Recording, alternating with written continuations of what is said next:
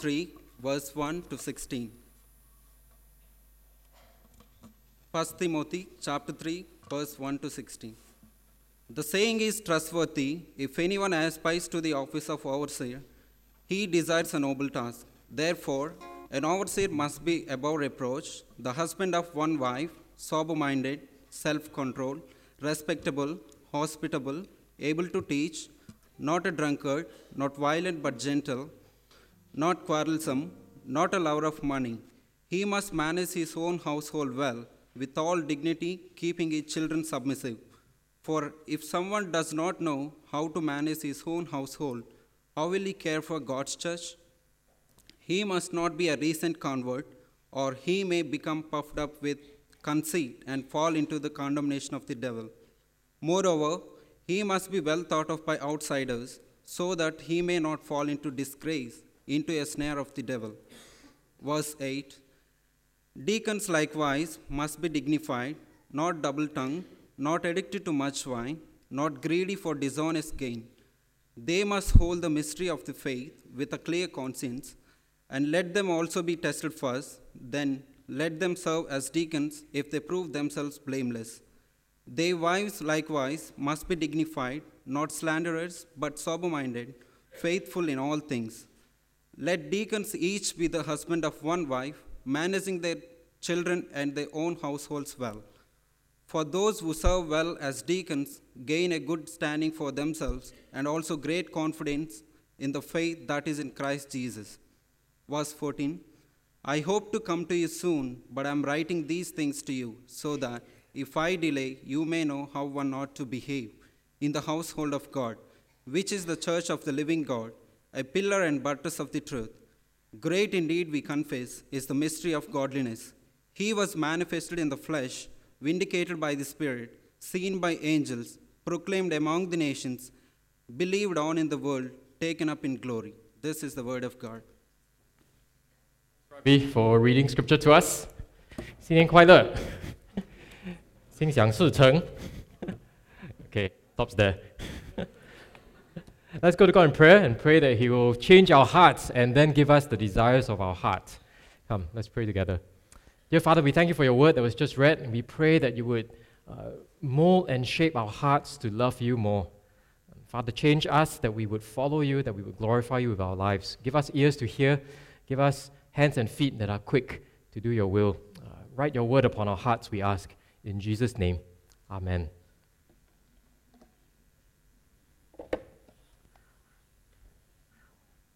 Pastor wanted must be visionary leader, must be entrepreneurial, must possess a dynamic personality, must be a go-getter and get things done.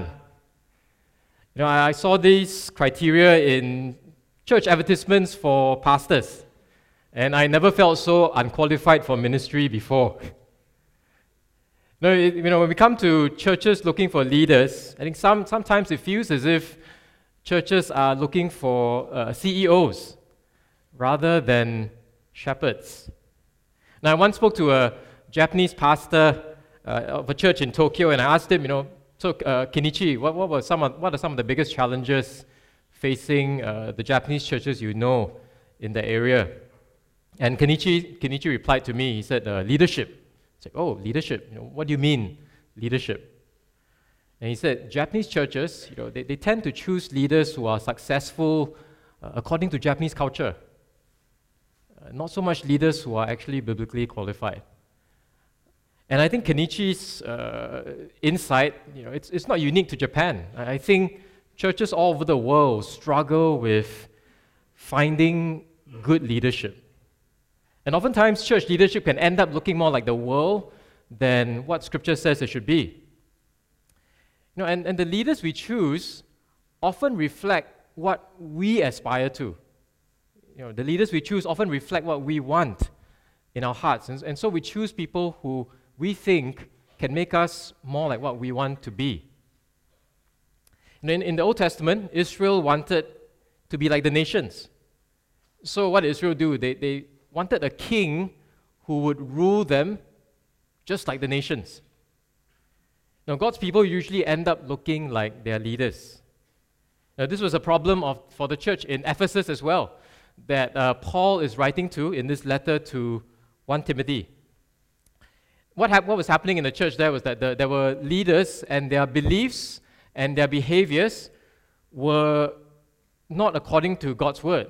And, and because of what they were doing, because of what they were believing, they were making the church look more like the world than the people of God. So, so Paul has to step in and address this problem with the leadership in 1 Timothy. And so he writes this chapter for us that uh, Ravi just read for us in 1 Timothy 3. Uh, Paul writes this chapter to kind of reshape the way we think about leaders and leadership in the church. Now, a bit of background to you know, the way the New Testament thinks about church leadership. The New Testament speaks of two leadership offices in the church, you know, elders and deacons. So New Testament churches were led by elders, uh, not by a, just a single elder, but actually by a team of elders. And this, this team of elders would share responsibility to shepherd the church. And deacons would help the elders uh, look after the practical needs of the church so that the elders can focus on the ministry of the word and prayer. So, this is how a, a typical New Testament church looks like elders and deacons. You know, we commonly use the, the term pastor to refer to you know, people like me, right? Like full time workers. We're, we're called pastors. And then we normally use the word elders to refer to lay elders. Uh, but, but the New Testament actually doesn't use the terms in that way. Uh, the, the New Testament uses pastor elder, and overseer interchangeably. They actually all refer to the same office. You know, the, re- the reason is because uh, if you look at different passages of Scripture, every time an elder is mentioned, uh, it, it's Paul uses the word overseer interchangeably with the term elder. So, for example, uh, here in 1 Timothy itself, you know, Paul actually uses doesn't use the term elder in 1 Timothy 3. If you look at it really closely, he doesn't mention elders at all. He talks about overseers. And then in the rest of 1 Timothy, Paul uses uh, the term elders. So it's safe to assume that Paul is thinking about the same leadership office, overseer, elder, same office. In another passage in, in Titus 1, you know, there's a similar passage in Titus 1 where, where Paul also lists the qualifications for leaders in the church. And he talks about uh, elders in Titus 1, verse 5. You know, he tells Titus, appoint elders in Crete then, just two verses away in verse 7, he talks about the, the same group of leaders as overseers, same leadership office. Okay, another passage. Acts 20, you know, if, if, you know we've, we've just preached through Acts 20 last year. So in Acts 20, Paul calls the elders of the Ephesian church to him to kind of brief them on his what, what could be his final visit with them before he leaves. He calls all the elders to himself in Acts 20. And then in verse 27, verse 28, Paul says to these elders, Pay careful attention to yourselves and to all the flock, in which the Holy Spirit has made you overseers, to pastor the church of God, which he obtained with his own blood. You know, another passage, 1 Peter 5, same thing. You know, elders, overseers, pastors. Actually, all, they all refer to the same group of leaders, the, the same group of men. So, wh- wh- why, why does the New Testament use these three terms to talk about one office of leadership? You know, why pastor, elder, and overseer? Why three terms? I think it's probably because the New Testament is emphasizing different aspects of leadership in the church. This, this one office has different aspects to that one office. Elder, the word elder, emphasizes spiritual maturity. Pastor is actually used more as a verb, as an action, than a noun. So, pastor actually describes the work that an elder should do, which is to shepherd, to pastor the people of God. And overseer refers to the responsibility and authority of that office. You know, the authority to lead and see to the affairs of the church. Elders, pastors, overseer, they're all the same office. So in, in the rest of the sermon, I'm just going to talk about elders, but you know, I hope that we understand that elders actually refers to myself, pastor, refers to overseers, they're all the same office. So in the church, we have elders and we have deacons, and both fulfill different roles, but they're equally important to the health of the church. Know, this is why in this passage, Paul lists a whole list of qualifications for both elders as well as deacons. You know, and when we compare these two lists, elders and deacons, we actually find a lot of overlap. These two groups of leaders are actually supposed to be very similar in terms of their qualifications. And when we look at these qualifications, they're actually not a job description. If you look through these qualifications, uh, you, you don't find any mention of actually what they do. Instead, these, these qualifications focus on who they should be, you know, the, the kind of people, the kind of character they should have as elders and deacons, not so much the kind of work that they will do. And if you, again, if you look at these qualities, you, you find that they're actually remarkably unremarkable. Right? You look at these qualities, you know, they, they're, not, they're not special. Uh, because, you know, why, why are they unremarkable? Because all of us, all of us, you know, if, if we say that we follow Jesus, all of us, whether we're leaders or not, are to pursue these same qualities in our lives. You know, these qualities are for all of us who want to become more like Jesus. So, you know, in a, in a sermon like this, you know, some of you might be tempted to kind of switch off, say, okay, this is about, you know, qualifications for leadership. I'm not a leader. I don't intend ever to be one, so it doesn't apply to me. No, that's not true. Because these qualifications are for all of us as Christians who want to become more like Jesus. So, in a sense, Paul is saying to us, Your, our leaders should look like this. Why? Because God's people should look like this as well. And, and they appoint leaders to lead them there, to, to lead them towards becoming more and more like Christ. You know, the, the world we live in often thinks about leadership as a matter of skills. Or if you're more cynical, you think about leadership as a matter of who you know to get you to a position of leadership. You know, therefore, you know, in, in the world, the one who is the most educated, the one who is the most competent, the one who is the most successful, tends to be chosen as leader, or maybe the one who is the most popular. But we need to kind of remember the Old Testament story of David, right? You remember when God tells Samuel to anoint a new king? What does he tell Samuel? The Lord sees not as man sees. Man looks on the outward appearance, but the Lord looks on the heart. And, and that's how God's people should be thinking about how we choose our leaders as well. You know, God isn't just concerned about what we do and how well we do something. God, God is not just concerned about how well I preach, but, but God is concerned about my heart. You know, who, who am I really? What's my heart like before Him? Now, God, God cares about the kind of man I really am before Him. Now, a person's conviction and character must come before his, his or her competence. Now, church leadership is fundamentally about following Jesus. It's about following Jesus and helping others to follow Jesus as well, to become more and more like Him. No, church leadership is not about keeping people happy and giving them what they want, but church leadership is actually about giving people true joy. You know, not, not a happiness that is conditional on what they want, what satisfies them in the moment, but church leadership promises true joy in Christ.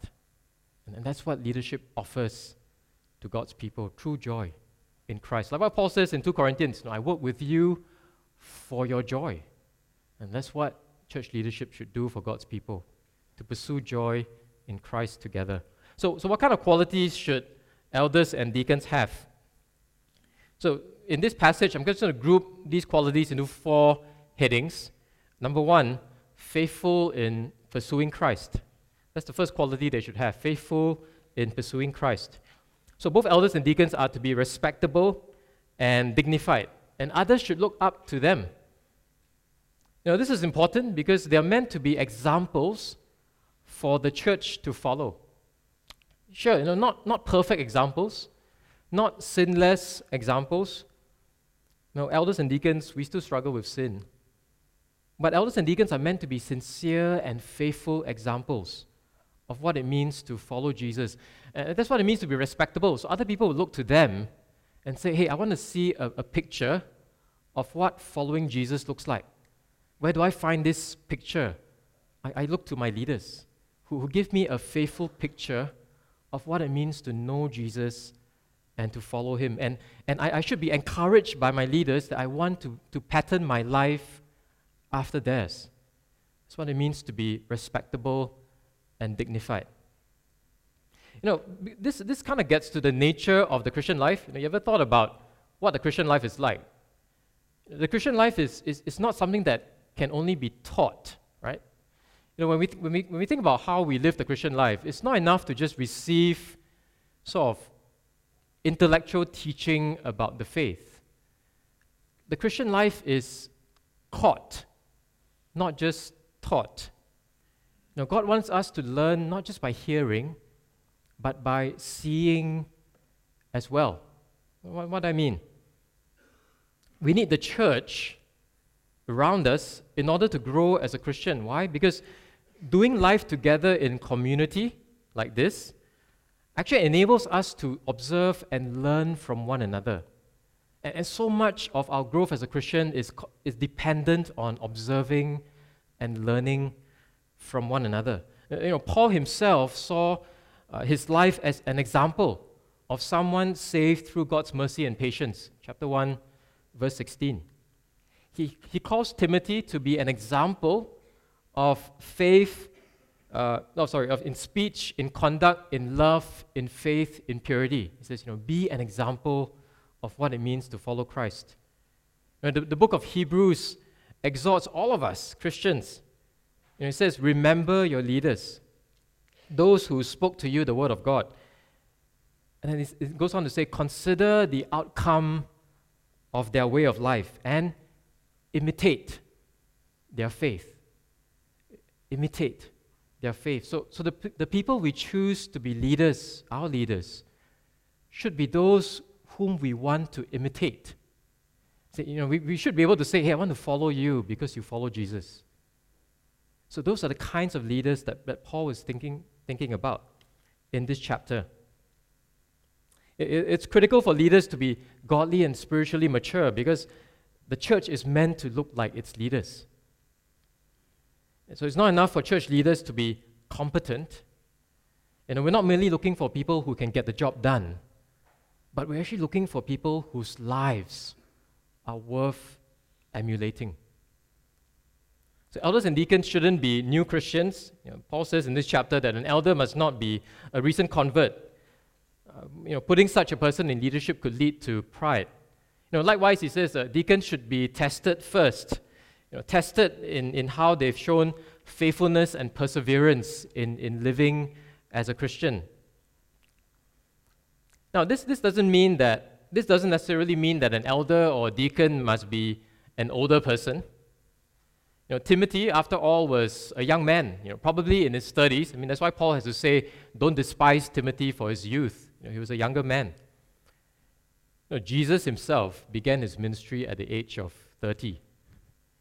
Now, what matters for Paul in this chapter is not age per se, but is spiritual maturity. Know, yeah, it's true that oftentimes age and spiritual maturity go together, but not always. What matters is someone who is mature, spiritually mature, who follows Jesus.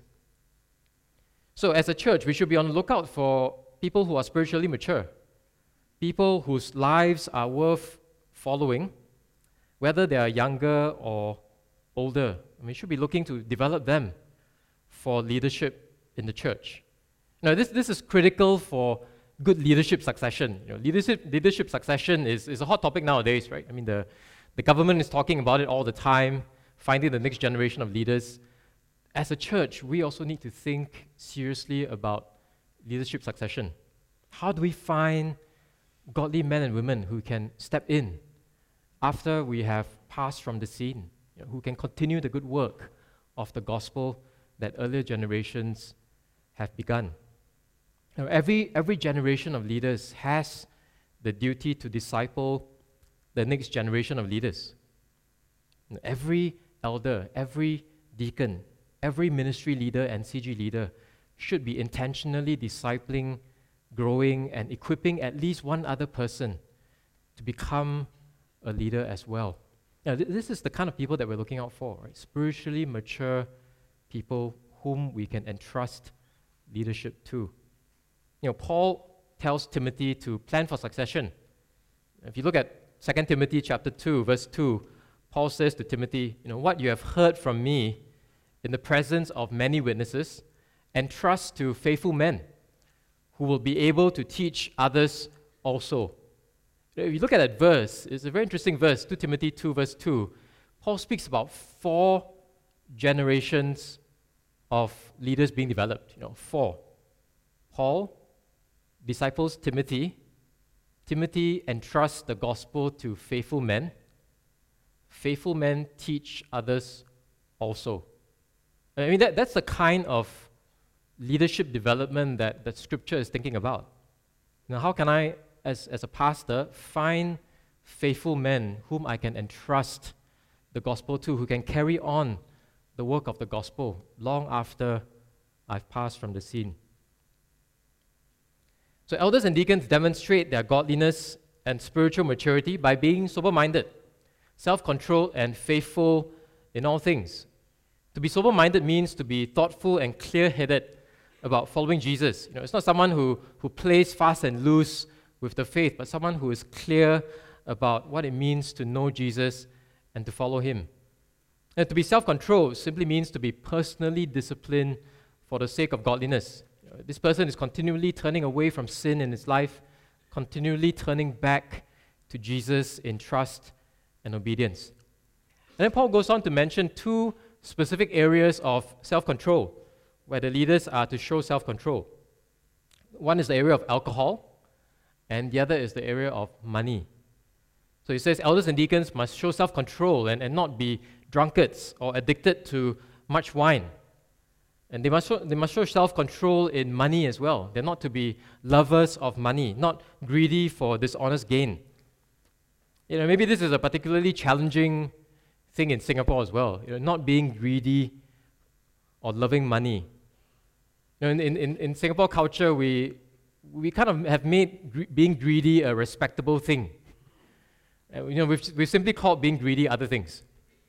You know, we call greedy things like uh, upgrading, like uh, pursuing the Singapore dream, uh, like I'm providing for my family. You know, so I think we've dressed up being greedy. But what, what, what Scripture tells us is that we need leaders who are not lovers of money, who are not in it for themselves, but they're in it for the glory of God and for the good of His church. The church leaders are, called to love God and not the world. No, and, and if we if we have leaders who are not greedy, we can also that also helps the church to be a good steward of its resources.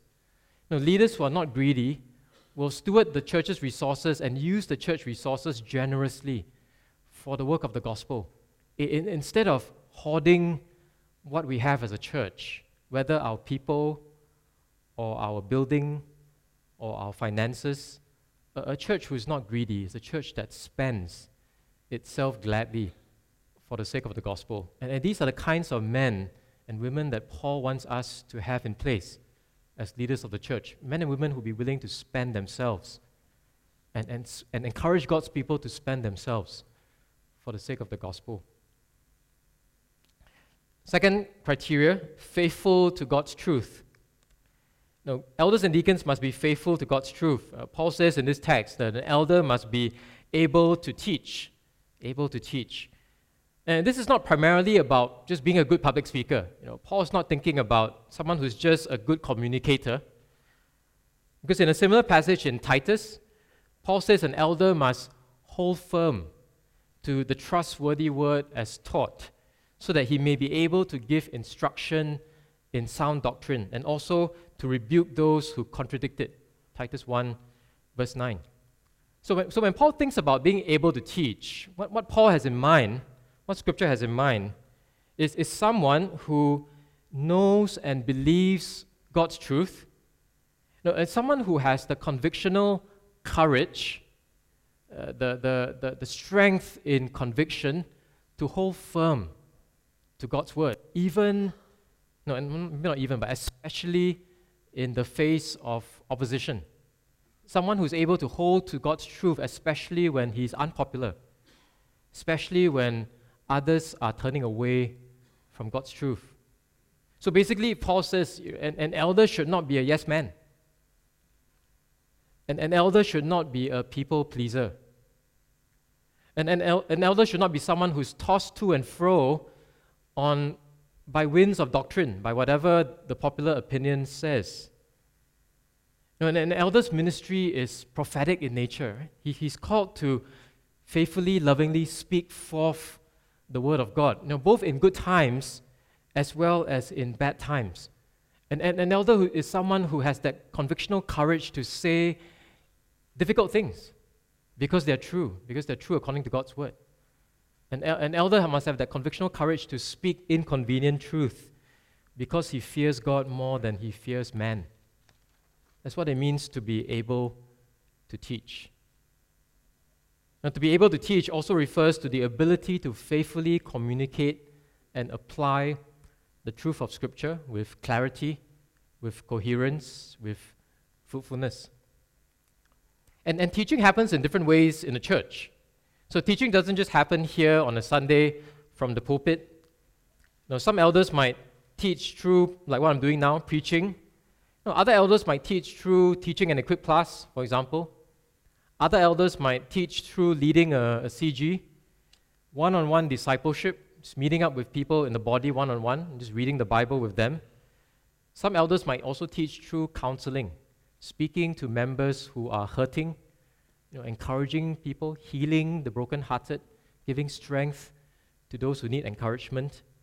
So, different elders teach in different ways in the life of a church, but all elders should be able to teach because collectively, as, as an elders, as elders together, we are collectively responsible for ensuring that God's word is faithfully taught in the church.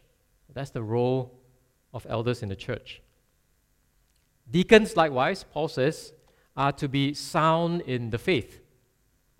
Paul says they must hold the mystery of the faith with a clear conscience. Verse 9. Now, this mystery refers to the gospel, which was once hidden in ages past, but now has been revealed through the life, death, and resurrection of Jesus Christ. So, so deacons must be uh, those who hold to the gospel, who, who believe the gospel, and whose lives are transformed by that same gospel. That's what deacons should be.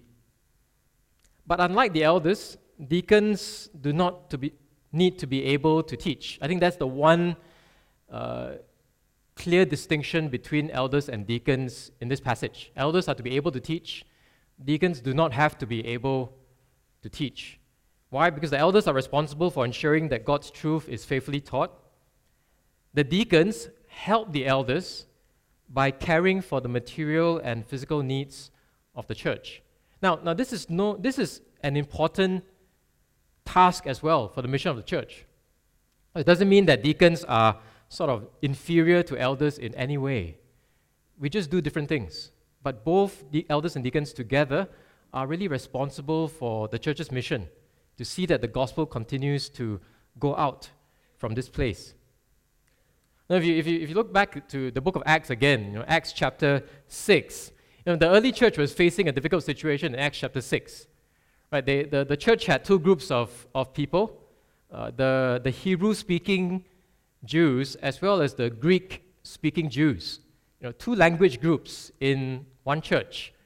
So what happened was that the, the Greek speaking widows, they were getting neglected in the food distribution. You know, the, the Hebrew speaking Jews probably had their own social networks, and so they were able to distribute food within their own, their own social network of friendships, but they were leaving out the Greek speaking widows. The Greek, the Greek speaking widows were being uh, kind of overlooked as they were distributing food to those in need. So, so these Greek speaking Jews, they come to the apostles and they say, Look, we have a problem. You know, our widows are not getting provided for. You know, th- this is a serious issue in the life of the early church because this potentially could lead to quite a, you know, if you think about it, could lead to quite a nasty church split. You know, you have a split between the Hebrew speaking Jews and the Greek speaking Jews. This might have been a pretty disastrous situation in the life of the early church. So, what did the apostles do? Do they, do they drop the, the preaching of the gospel and the teaching of the word and, and go kind of help the, the Greek speaking Jews and their widows. I mean, you, you can understand if they do something like that because it's such a serious situation. But actually, they don't. Instead, what the, apostle, what, the, what the apostles did was to call the church together, so Greek and Hebrew speaking all together, and, and, they, and they encouraged the church hey, go find seven men, or, or go find men among yourselves who are qualified to serve the church. So they find seven men, and, and these men serve the Greek speaking widows by ensuring that they get food in the distribution. And this is what, this is what the apostle says It is not right that we should give up preaching the word of God to serve tables. Therefore, brothers, pick out from among you seven men of good repute, full of the Spirit and of wisdom, whom we will appoint to this duty. But we will devote ourselves to prayer and to the ministry of the word. So they appoint these seven men, they assist the elders, they care for the widows who are Greek speaking, and they ensure that the church remains united for the work of the gospel. And immediately after that, you know, listen to what Acts says, Acts 6, verse 7. As a result, the, the word of God continued to increase, and the number of the disciples multiplied greatly in Jerusalem. You know, it's a wonderful picture in Acts 6 of these you know, apostles, or, or you know, probably sort of reflecting elders' ministry, and, and these seven men who are reflecting what deacon ministry should look like. This is a wonderful pattern of elders and deacons working together, and as a result, the gospel grows.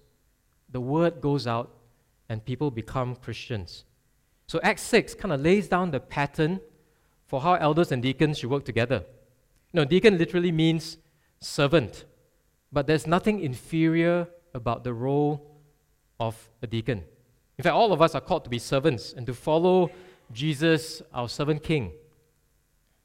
You know, deacons who serve well reflect the servant-minded of Christ, the servant-mindedness of Christ.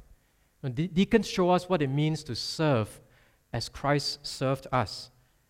You know, deacons are like Christ-like shock absorbers in the church. You know, so, you know, you, like if you drive a car, you have suspension on the car. What does a suspension do? They, abs- they absorb shocks as your car goes over rough terrain. Deacons are like that in the life of a church.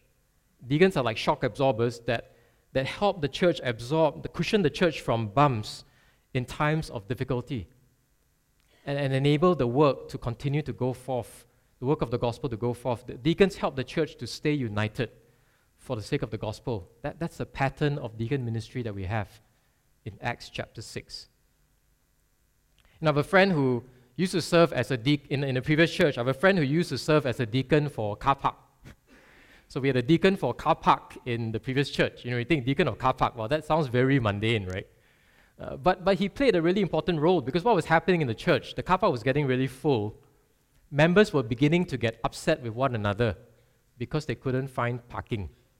And, and they were kind of blocking one another in and getting one another upset because they couldn't get out when they needed to. So, so the elders very wisely did, okay, we need a deacon for car park. Why? Not because we just care about parking, but because parking is a potential source of disunity in the life of the church. So my friend, as deacon of car park, he ensured that the parking was orderly. Not again, not, not simply because he cared about parking, but because orderly parking helps the church to stay united for the sake of the gospel. So, so that's the role of deacons in the church. Really, really important for the unity of the church. Okay, third criteria faithful in the family. So Paul says elders and deacons should be uh, faithful in the family. He, he, uses that, he uses that term, husband of one wife. Husband of one wife. It, it literally means one woman man, you know, to be a one woman man. So it means a man who is faithful to one wife, one woman. You know, th- this, so this, this term, husband of one wife, doesn't mean that elders must be married. Doesn't mean that. Uh, doesn't mean that elders cannot be married before. I don't think it necessarily excludes someone who has been married before. Uh, but it does mean that someone who is married is faithful to his spouse. Absolutely faithful to his spouse. What about someone who's not married? Again, a, a- a single person can serve as an elder or as a deacon. So being a one woman man as a single simply means that this single is sexually pure and he's not promiscuous in his relationships. He's not a serial dater, just dating a number of women and kind of leaving them after that. But no, he's, he's faithful in whatever relationships God has entrusted to him. So that's what it means to be a one woman man, someone who is faithful to, uh, to the opposite sex. Paul goes on to talk about faithfulness in the family as managing the family well. Elders and deacons are to manage their own households well. So they're not absentee parents, but they're personally involved in training and teaching their own children. An elder's children must be submissive, which, which means that they respect his loving, fatherly authority in their lives. So, so they are loving fathers to their children. So, so an elder is someone who doesn't just put food on the table, but an elder is someone who practices loving servant leadership in the home. He, he's, he's shepherding his family to love God and to love others. That's what it means to manage his household well. Know, this tells us that a leader's private life and public ministry are not meant to be separated. You know, we, we cannot separate how a, a person is in the privacy of their home from how they actually function in the public life of the church. No, God cares about who we really are. God cares about how we treat our spouses and children, even when no one else is looking. No, God cares about how we spend our lives in our living rooms, in our bedrooms. No, God cares about how we relate to members of the opposite sex. Paul says if someone doesn't care for his or her own family, then they can't be trusted to care for God's family, the church. So, you know, when we think about doing ministry, you know, serving our families and doing ministry shouldn't be two separate things. Right? So, you know, some, you know, sometimes we think about ministry as just what we do in church, and then family is family. But no, I think what Scripture encourages us to think about is my ministry begins in my family. And if I'm not doing ministry in my family, for my family, to my family, then I have no business doing ministry in the church. I mean, that, that's, that's, what, that's how Paul thinks about, or that's how Scripture thinks about leadership. So, so we need to be giving ourselves for the good of our families, for, for the discipleship of our families, if we are to be considered leaders of God's family, the church. You know, be, before I became a pastor, I had a good conversation with one of my former pastors, Michael. So I sat down with Michael. You know, Michael has five children, I believe. Yeah, so I sat down with Michael and just had a chat with him. So, Michael, you know, I'm, I'm going to become a pastor soon. Can you give me some good advice about how I should think about being a pastor and being a father? Because that was around the time Zachary was born. So Michael told me, and, and I still remember this, you know, after all these years, this was more than 10 years ago, oh, sorry, this was about seven years ago, I still remember what Michael told me. He said, Eugene, you, you mustn't make your children feel as if they have to choose between you and the church. Or, you know, you, you mustn't make your children feel as if you are choosing between them and the church. You know, instead, you, you need to help your children love the church. And, and you help them love the church by loving them and by helping them to integrate their lives into the life of the church so that they also get to know people in the church, so they are also cared for by the church. So he said, Eugene, you, you don't want to think about ministry as sort of beginning when you step out of your front door, but rather ministry begins in the home. And then it kind of overflows from your home out into the life of the church. I think that's, that's what Paul is thinking about when he says, you know, manage your own household well. So, dads, men, he's really calling us to be faithful in the family. He's calling us men to love our wives if we're married, as Christ has self sacrificially loved us.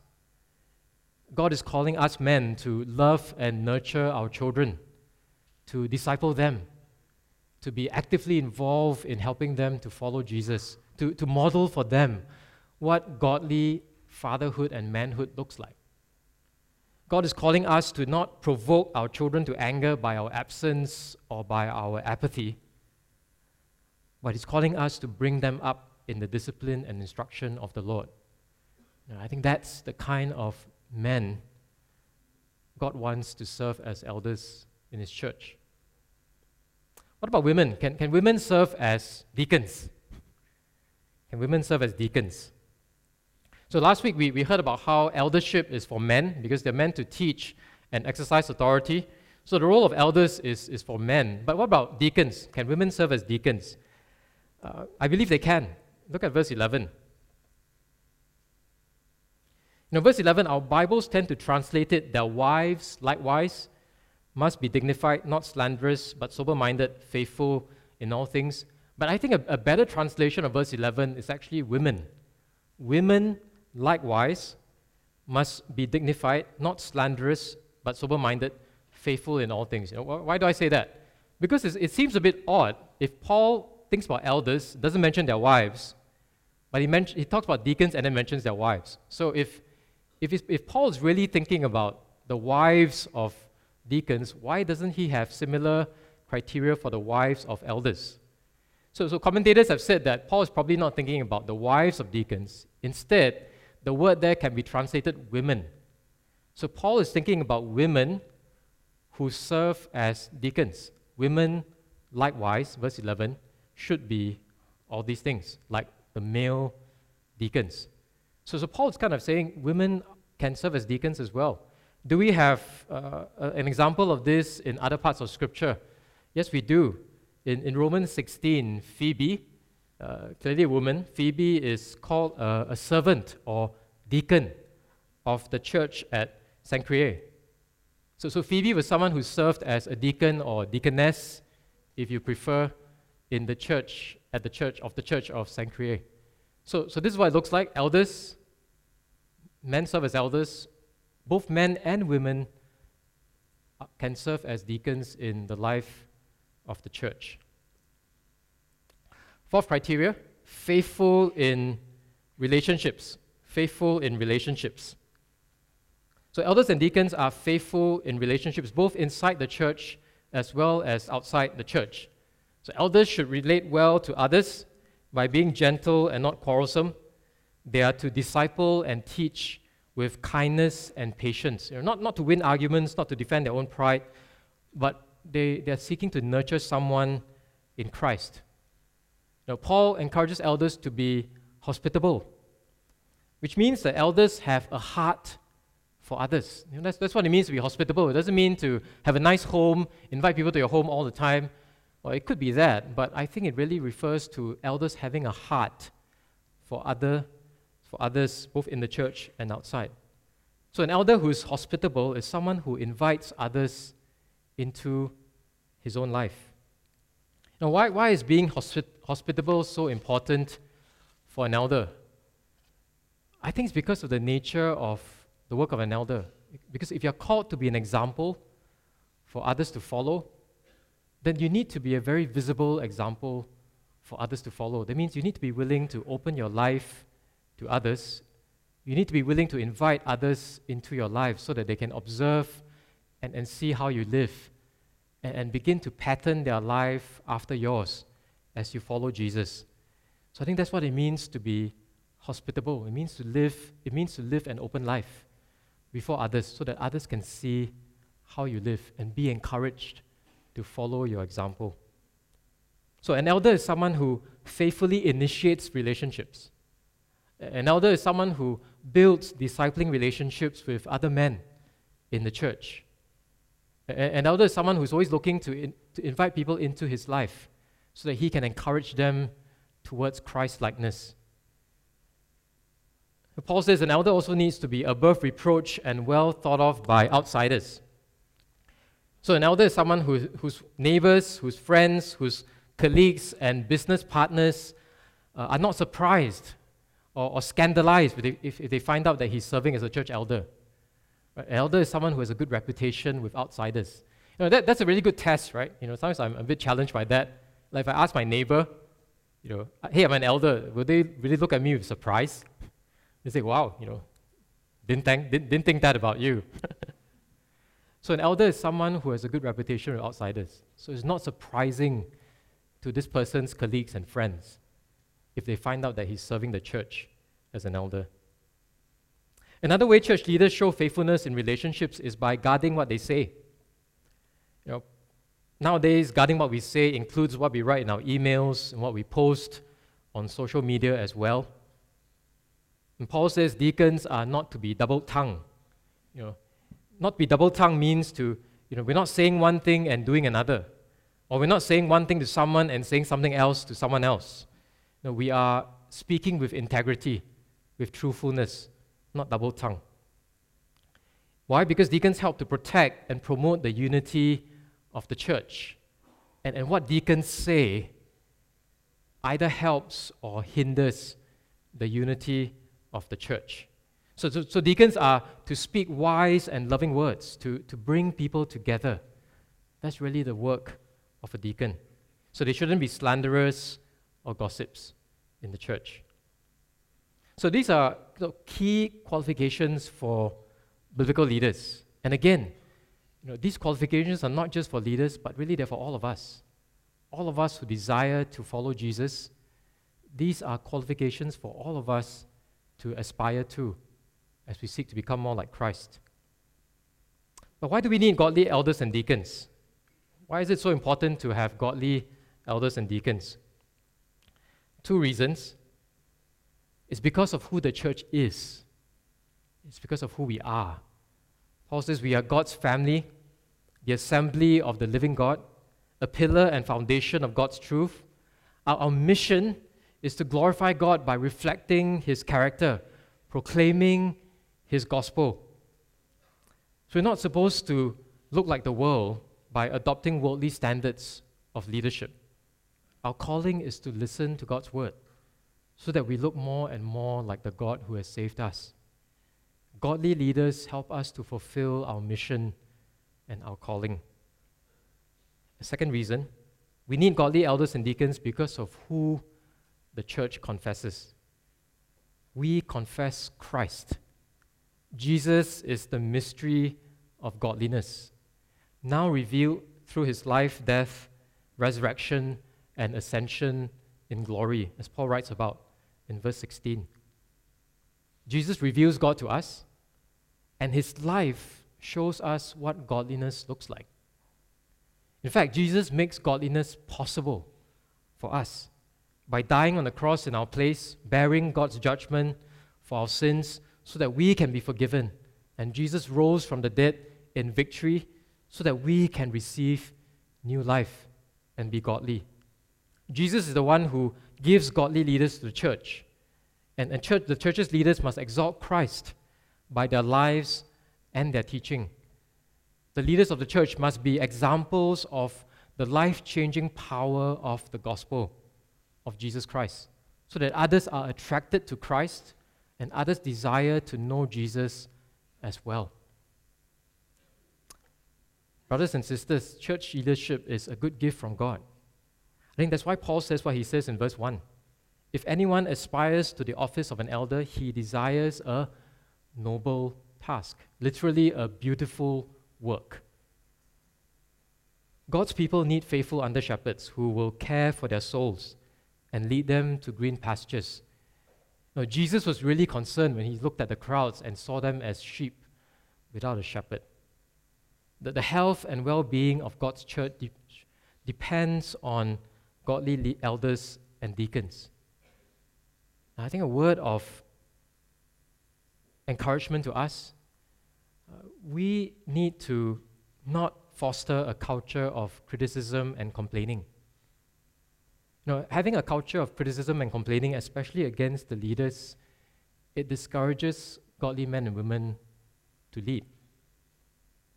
You know, it discourages people to discourages people from stepping up and serving the church. It actually goes against the spirit of verse 1. Now, if we, if we truly see leadership as a beautiful work, then instead of criticizing and complaining, we, we will be giving strength. We will be nurturing encouraging, and helping our leaders lead well. So, so we want to, as a church, we want to foster a culture of encouragement that nurtures, supports, and strengthens godly leadership. And not only that, we want to encourage a culture where we are looking out for godly men and women and we are encouraging them to be ambitious for the sake of God. Ambitious in a godly way, to desire that beautiful work of calling, of, of, of shepherding and caring for God's people. It, it is a beautiful work. And I want to encourage all of you, all of us, to think about stepping up, to, to serve Christ in this way, because it is a beautiful work. God calls us to serve His church, He calls us to serve one another. So I pray that God is calling us. I pray that God will call us to step up and serve. I pray that God will help us to encourage and support those who lead well for the good of His church. Let's pray together.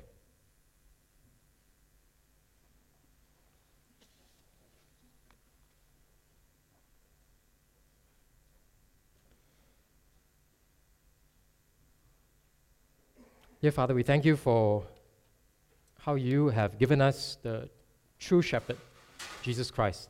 We thank you that you have shepherded, shepherded us well in your Son. And we pray that you would help us to uh, love him. We, we pray that you would raise up godly elders and deacons in our midst. We, we pray even now that you'd be speaking to our hearts. There's some of us who are thinking about serving in these ways. Father, we pray that your Spirit would convict us. We, we pray that your Spirit would uh, open our hearts to you. Help us to desire this beautiful work that you have uh, entrusted to us for the good of your church. Father, we, we do pray that you would give courage to those who lead. Help us to lead with the confidence that we are doing your work. Help us be faithful in what we do.